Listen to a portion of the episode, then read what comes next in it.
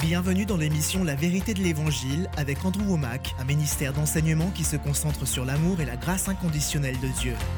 Vous n'avez pas besoin que Dieu vous donne quoi que ce soit. Il vous faut simplement puiser dans ce que Dieu a déjà placé à l'intérieur de vous. Nous en demandons toujours plus à Dieu, alors qu'en vérité, vous l'avez déjà, vous n'avez pas besoin de plus de quoi que ce soit. Ce dont vous avez besoin, c'est d'une révélation de ce que vous avez déjà. Et maintenant, voilà Andrew. Bienvenue dans notre émission La Vérité de l'Évangile. Nous sommes maintenant au milieu de notre cinquième semaine d'enseignement sur la série intitulée « Vous l'avez déjà ». J'ai un livre qui porte le même titre, un guide d'études, je l'ai en D V D, en C D. Il y a beaucoup de ressources dans lesquelles j'aborde tous ces sujets. Je n'ai pas le temps de revenir en arrière, mais à nouveau, je vous encourage à vous procurer cet enseignement. Je sais que certains d'entre vous regardez ce programme tous les jours, donc vous pouvez penser, j'ai regardé chaque émission, donc j'ai toute l'information qu'il me faut, mais il y a une différence entre recevoir cette étude en petites portions de trente minutes et le fait de pouvoir s'asseoir et de rester concentré en lisant le livre, en regardant les D V D ou en écoutant les C D. L'avantage est que ça vous permet d'y revenir régulièrement. Vous ne pouvez pas tout comprendre en une seule fois. J'enseigne ces choses depuis cinquante ans. Et je le répète encore et encore et encore. Et plus je me focalise dessus, plus je le partage, plus cela m'impacte. Vous devriez faire en sorte d'y revenir régulièrement. En plus, le fait de vous procurer ces ressources vous permet de partager ces vérités avec d'autres, tout particulièrement nos guides d'études qui vous permettent de préparer des études bibliques. Vous pouvez visiter notre site et imprimer toutes les questions. C'est conçu pour vous permettre d'enseigner cela à l'école du dimanche lors d'études bibliques et d'autres contextes semblables. Cette semaine, j'ai utilisé Les Colossiens chapitre un, et ce chapitre est une prière pour que vous receviez la compréhension, une révélation au sujet de ce que vous avez déjà. Il est question du fait que vous avez déjà été rendu capable, apte ou compétent à prendre part à votre héritage. Il nous a déjà délivrés de la puissance des ténèbres et nous a transportés dans le royaume de son Fils bien-aimé. Vous avez déjà reçu la rédemption. Vous avez déjà été réconciliés. Vous avez Christ en vous, l'espérance de la gloire. J'ai passé pas mal de temps dans l'émission d'hier à parler du fait que ce n'est pas quelque chose qui va devenir une réalité lorsque vous serez au paradis. C'est une réalité dès maintenant. Vous n'avez pas besoin que Dieu vous donne davantage de quoi que ce soit. Il vous faut comprendre ce que vous avez et le libérer par la foi. Vous pouvez puiser davantage de Dieu, vous pouvez voir Dieu se manifester davantage dans votre vie, mais non parce que Dieu vous touche soudainement et vous donne plus, mais parce que vous renouvelez vos pensées et apprenez à extraire ce que Dieu a déjà mis à l'intérieur de vous. Donc dans Colossiens chapitre deux, verset un, l'apôtre Paul déclare « Je veux en effet que vous sachiez à quel point il est grand le combat que je soutiens pour vous, pour ceux qui sont à Laodicée et pour tous ceux qui n'ont jamais vu mon visage. » Je n'ai pas le temps de revenir en arrière et de vous donner tout l'historique de ce passage, mais il y avait un homme nommé Epaphras dans Colossiens chapitre un au verset sept, qui apparemment était entré en contact avec Paul et son ministère à Éphèse. Donc il est né de nouveau, c'est lui qui a amené l'Évangile aux gens de Colosse. Et c'est ce dont il est question dans Colossiens, chapitre un, verset sept, lorsqu'il est écrit « Suivant l'enseignement que vous avez reçu d'Epaphras, notre bien-aimé compagnon de service, il est pour vous un fidèle serviteur de Christ. » Donc cet homme s'est converti au travers du ministère de Paul, s'est rendu à Colosse et a partagé l'Évangile avec eux. Mais Paul est en train de dire ici qu'il a mené un grand combat afin de s'assurer qu'ils comprennent ces choses. Dès l'instant où vous rapportez quelque chose qui ne vient pas de vous, il est possible que vous omettiez une partie ou bien que vous mettiez en avant autre chose que la partie essentielle du message d'origine. Je pense que tout le monde connaît et que chacun de nous, à un moment ou à un autre, avons joué à un jeu qu'on appelle le téléphone arabe. Vous avez par exemple six personnes alignées, vous chuchotez quelque chose dans l'oreille de la première personne qui se tourne vers son voisin, transmet le message et ainsi de suite. Je peux vous garantir que lorsque la phrase arrive à l'oreille de la sixième personne, elle aura changé, il y aura une nuance, quelque chose de différent. Les gens ne répéteront pas tout mot pour mot. Certaines choses seront omises, d'autres seront rajoutées, et souvent, j'ai d'ailleurs fait cela moi-même, et joué à ce genre de jeu, et parfois, vous obtenez carrément l'inverse. Le sens a complètement changé entre ce que c'était à l'origine et ce que c'est devenu, parce qu'il y a des petites différences qui s'ajoutent à chaque fois qu'une personne répète la phrase. Et c'est ce que dit l'apôtre Paul. Il devait combattre pour ces gens. Il voulait s'assurer qu'Epaphras avait tout représenté parfaitement. de la manière dont Paul le souhaitait. Au verset deux, il dit « Afin que, unis dans l'amour, ils soient encouragés dans leur cœur. » Remarquez ceci, c'est vraiment merveilleux. Réfléchissez à cela avec moi un instant. Ne survolez pas ce passage des Écritures, mais donnez-vous le temps de vraiment y réfléchir. Il prie afin que, unis dans l'amour, ils soient encouragés dans leur cœur et qu'ils soient enrichis d'une pleine intelligence pour connaître le mystère de Dieu, aussi bien du Père que de Christ. Quel est ce mystère? J'ai abordé le sujet hier dans Colossiens chapitre un, verset vingt-sept, où il est écrit « Dieu a voulu leur faire connaître la glorieuse richesse de ce mystère parmi les non-juifs, c'est-à-dire Christ en vous, l'espérance de la gloire. » Donc maintenant, remettons ça dans le contexte de Colossiens chapitre deux, verset deux, où il prie que vous puissiez comprendre et connaître le mystère de Dieu qui est Christ en vous. Il prie, et si l'on commence à la fin de ce verset et revient en arrière, on voit qu'il prie concernant votre compréhension du mystère qui est Christ en vous, l'espérance de la gloire. Mais regardez, il demande que vous connaissiez le mystère de Dieu. Vous ne pouvez pas connaître quelque chose qui n'existe pas. Je pourrais passer beaucoup de temps et m'attarder là-dessus, mais vous ne pouvez connaître que ce qui existe réellement. Si ça ne s'est pas réalisé, alors vous ne pouvez pas le connaître. Vous pouvez connaître les choses qui sont déjà une réalité. Donc ici, il prie que vous receviez une révélation, que vous reconnaissiez ce que vous avez déjà, c'est-à-dire Christ en vous. Ensuite, il parle du fait de recevoir la compréhension ou la pleine intelligence afin de connaître ce mystère. Donc, en d'autres termes, c'est une chose de savoir qu'une chose est réelle, mais c'en est une autre de comprendre ce que cela veut dire. Qu'est-ce que cela signifie-t-il vraiment que d'avoir Christ qui vit à l'intérieur de vous? Il n'est pas quelque part à l'extérieur, à vous observer, et si vous priez et faites tout ce qu'il faut, alors peut-être qu'il agira en votre faveur et descendra. Il étendra sa main et vous guérira, il vous touchera. Non, il est déjà en vous. Vous devez reconnaître cette vérité, vous devez comprendre ce que cela signifie. Et ensuite, il est dit qu'il vous faut recevoir une pleine certitude d'intelligence pour la connaissance du mystère de notre Dieu. En d'autres mots, c'est une chose de connaître, mais c'en est une autre de comprendre. comprendre et d'en avoir la certitude. C'est à ce moment-là que le doute est éliminé. Si on reprend le verset, il est question d'une pleine certitude d'intelligence pour la connaissance du mystère de notre Dieu et Père et de Christ. C'est une chose de reconnaître que oui, c'est vrai, j'ai entendu cela, je reconnais que j'ai eu accès à ces informations, mais il faut ensuite le comprendre, l'appliquer à votre vie et en avoir la certitude. Vous pouvez recevoir une pleine certitude. Et si l'on retourne encore un peu en arrière, il est écrit « Et dans toutes les richesses d'une pleine certitude d'intelligence pour la connaissance du mystère de notre Dieu et Père et de Christ. » C'est-à-dire Colossiens un, vingt-sept, « Christ en vous, l'espérance de la gloire. » C'est tellement puissant. J'ai parlé à ce sujet pendant plus d'une heure, mais j'ai survolé ces choses rapidement. La plupart des gens ne reconnaissent même pas que Christ est en eux. Ils prient et disent « Oh Dieu, viens, sois parmi nous lors de cette réunion. » Comment peut-il ne pas être avec vous s'il est en vous? Je suis désolé d'être aussi direct, mais c'est une prière stupide de demander à Dieu de venir parmi nous alors que Jésus lui-même a dit que là où deux ou trois sont rassemblés en mon nom, je suis au milieu d'eux. Il est toujours avec nous parce qu'il est en nous. Hébreux chapitre treize dit qu'il ne nous délaissera pas et ne nous abandonnera pas. Donc il est toujours avec nous. Avec nous. Mais lorsque deux ou trois sont rassemblés, il y a une onction particulière et la présence de Dieu, et pourtant les gens prient pour qu'il soit parmi eux lorsqu'ils se réunissent. C'est une prière stupide. Amen. Je suis désolé d'être aussi direct et je sais que certaines personnes n'aiment pas cela parce que ça contrarie votre religion, mais cela révèle que vous n'avez pas la connaissance, la compréhension, la certitude et la pleine intelligence. Vous n'avez pas été enrichi d'une pleine intelligence pour connaître le mystère concernant le fait que Christ est en vous. Ce manque de connaissance se révèle par la manière dont nous prions. Dieu vient parmi nous, sois parmi nous. Nous prions et nous disons « Oh Dieu, accompagne-nous alors que nous quittons ce lieu. » Voilà une autre prière stupide.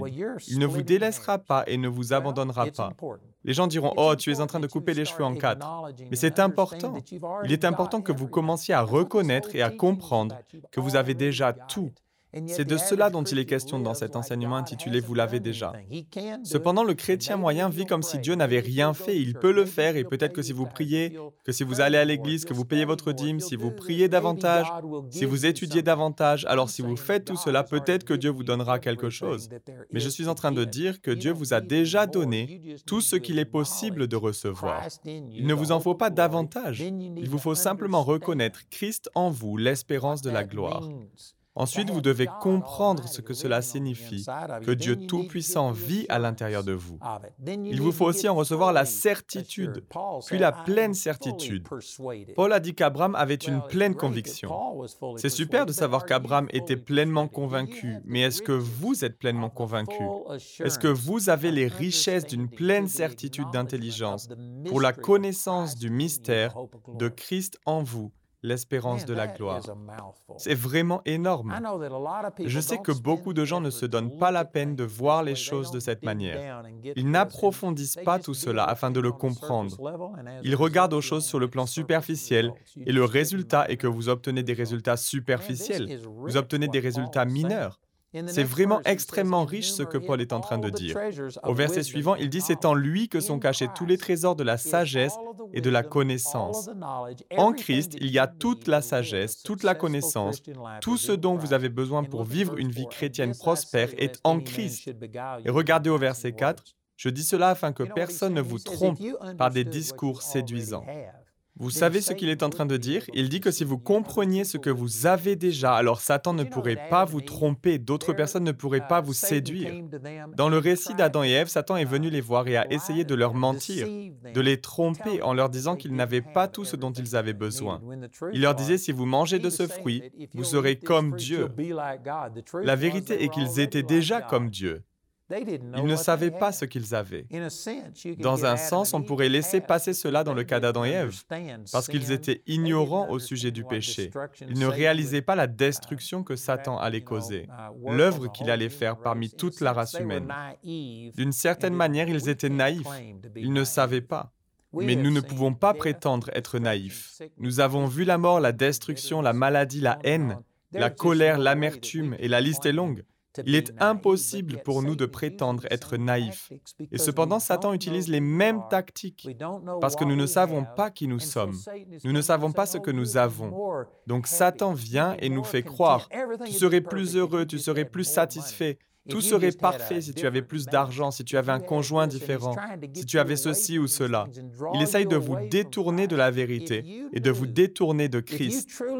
Si vous saviez, si vous reconnaissiez réellement Christ en vous et vous compreniez cela, si vous aviez la certitude, la pleine certitude, si vous aviez été enrichi d'une pleine intelligence pour connaître le mystère que Christ est en vous, si vous compreniez que tout ce dont vous pouvez avoir besoin est en Christ, vous pourriez être cent pour cent satisfait et complet en Christ, peu importe les circonstances autour de vous.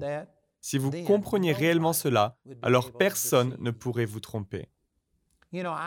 Vous savez, j'ai vécu dans un bunker au Vietnam, que j'ai construit de mes propres mains. Et dans cet habitat de fortune, il y avait des rats. Ils étaient grands comme ça, sans la queue. Ils étaient énormes.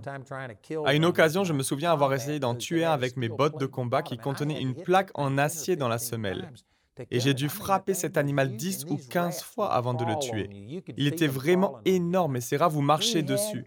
Vous pouviez les sentir vous marcher dessus la nuit. Il y en avait des centaines dans le bunker que j'ai construit. Il y avait des centaines de cafards qui vous rampaient dessus la nuit. Vous pouviez les sentir sur vous.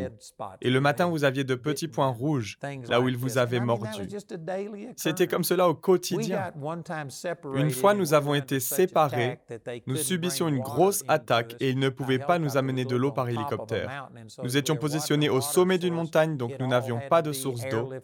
Tout devait être apporté par voie aérienne. Donc pendant plus de deux mois, l'eau était rationnée et nous n'avions droit qu'à un gobelet d'eau par jour. C'était notre ration, et le gobelet n'était même pas plein.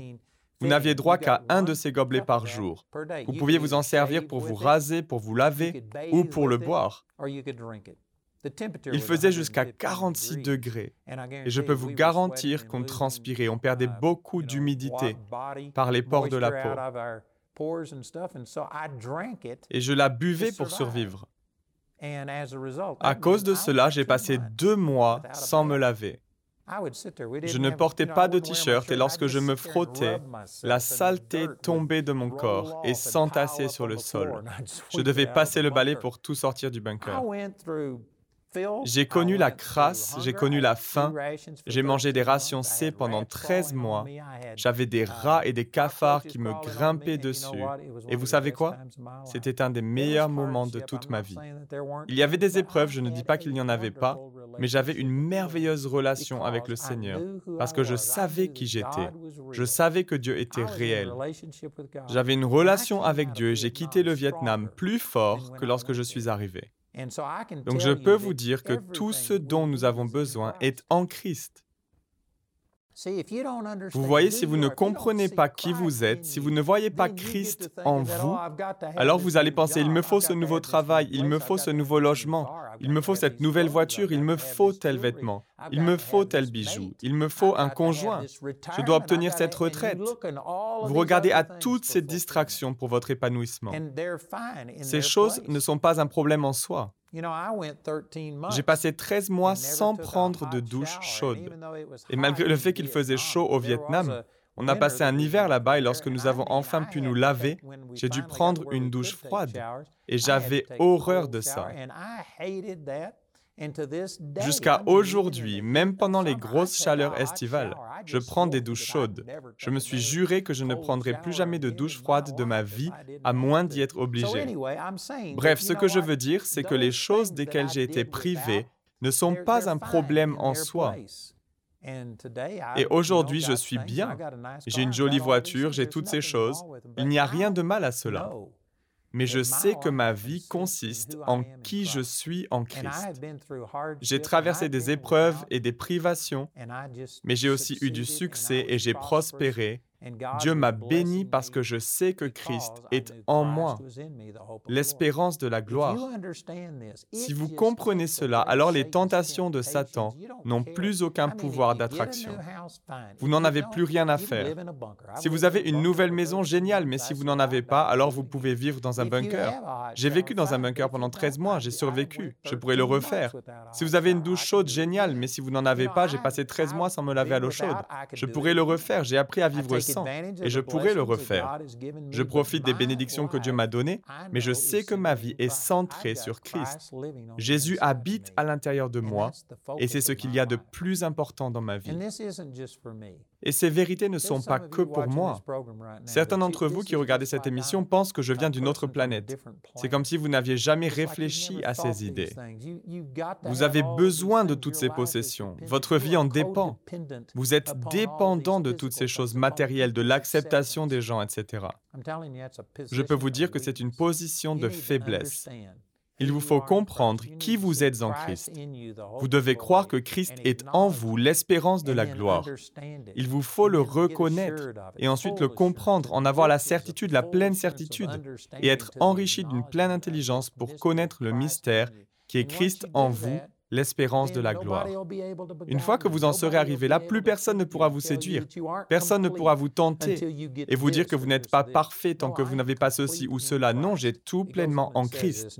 Il continue et dit au verset cinq, donc dans Colossiens chapitre deux, verset cinq, « En effet, même si je suis absent de corps, je suis avec vous en esprit, et je vois avec joie le bon ordre qui règne parmi vous et la fermeté de votre foi en Christ.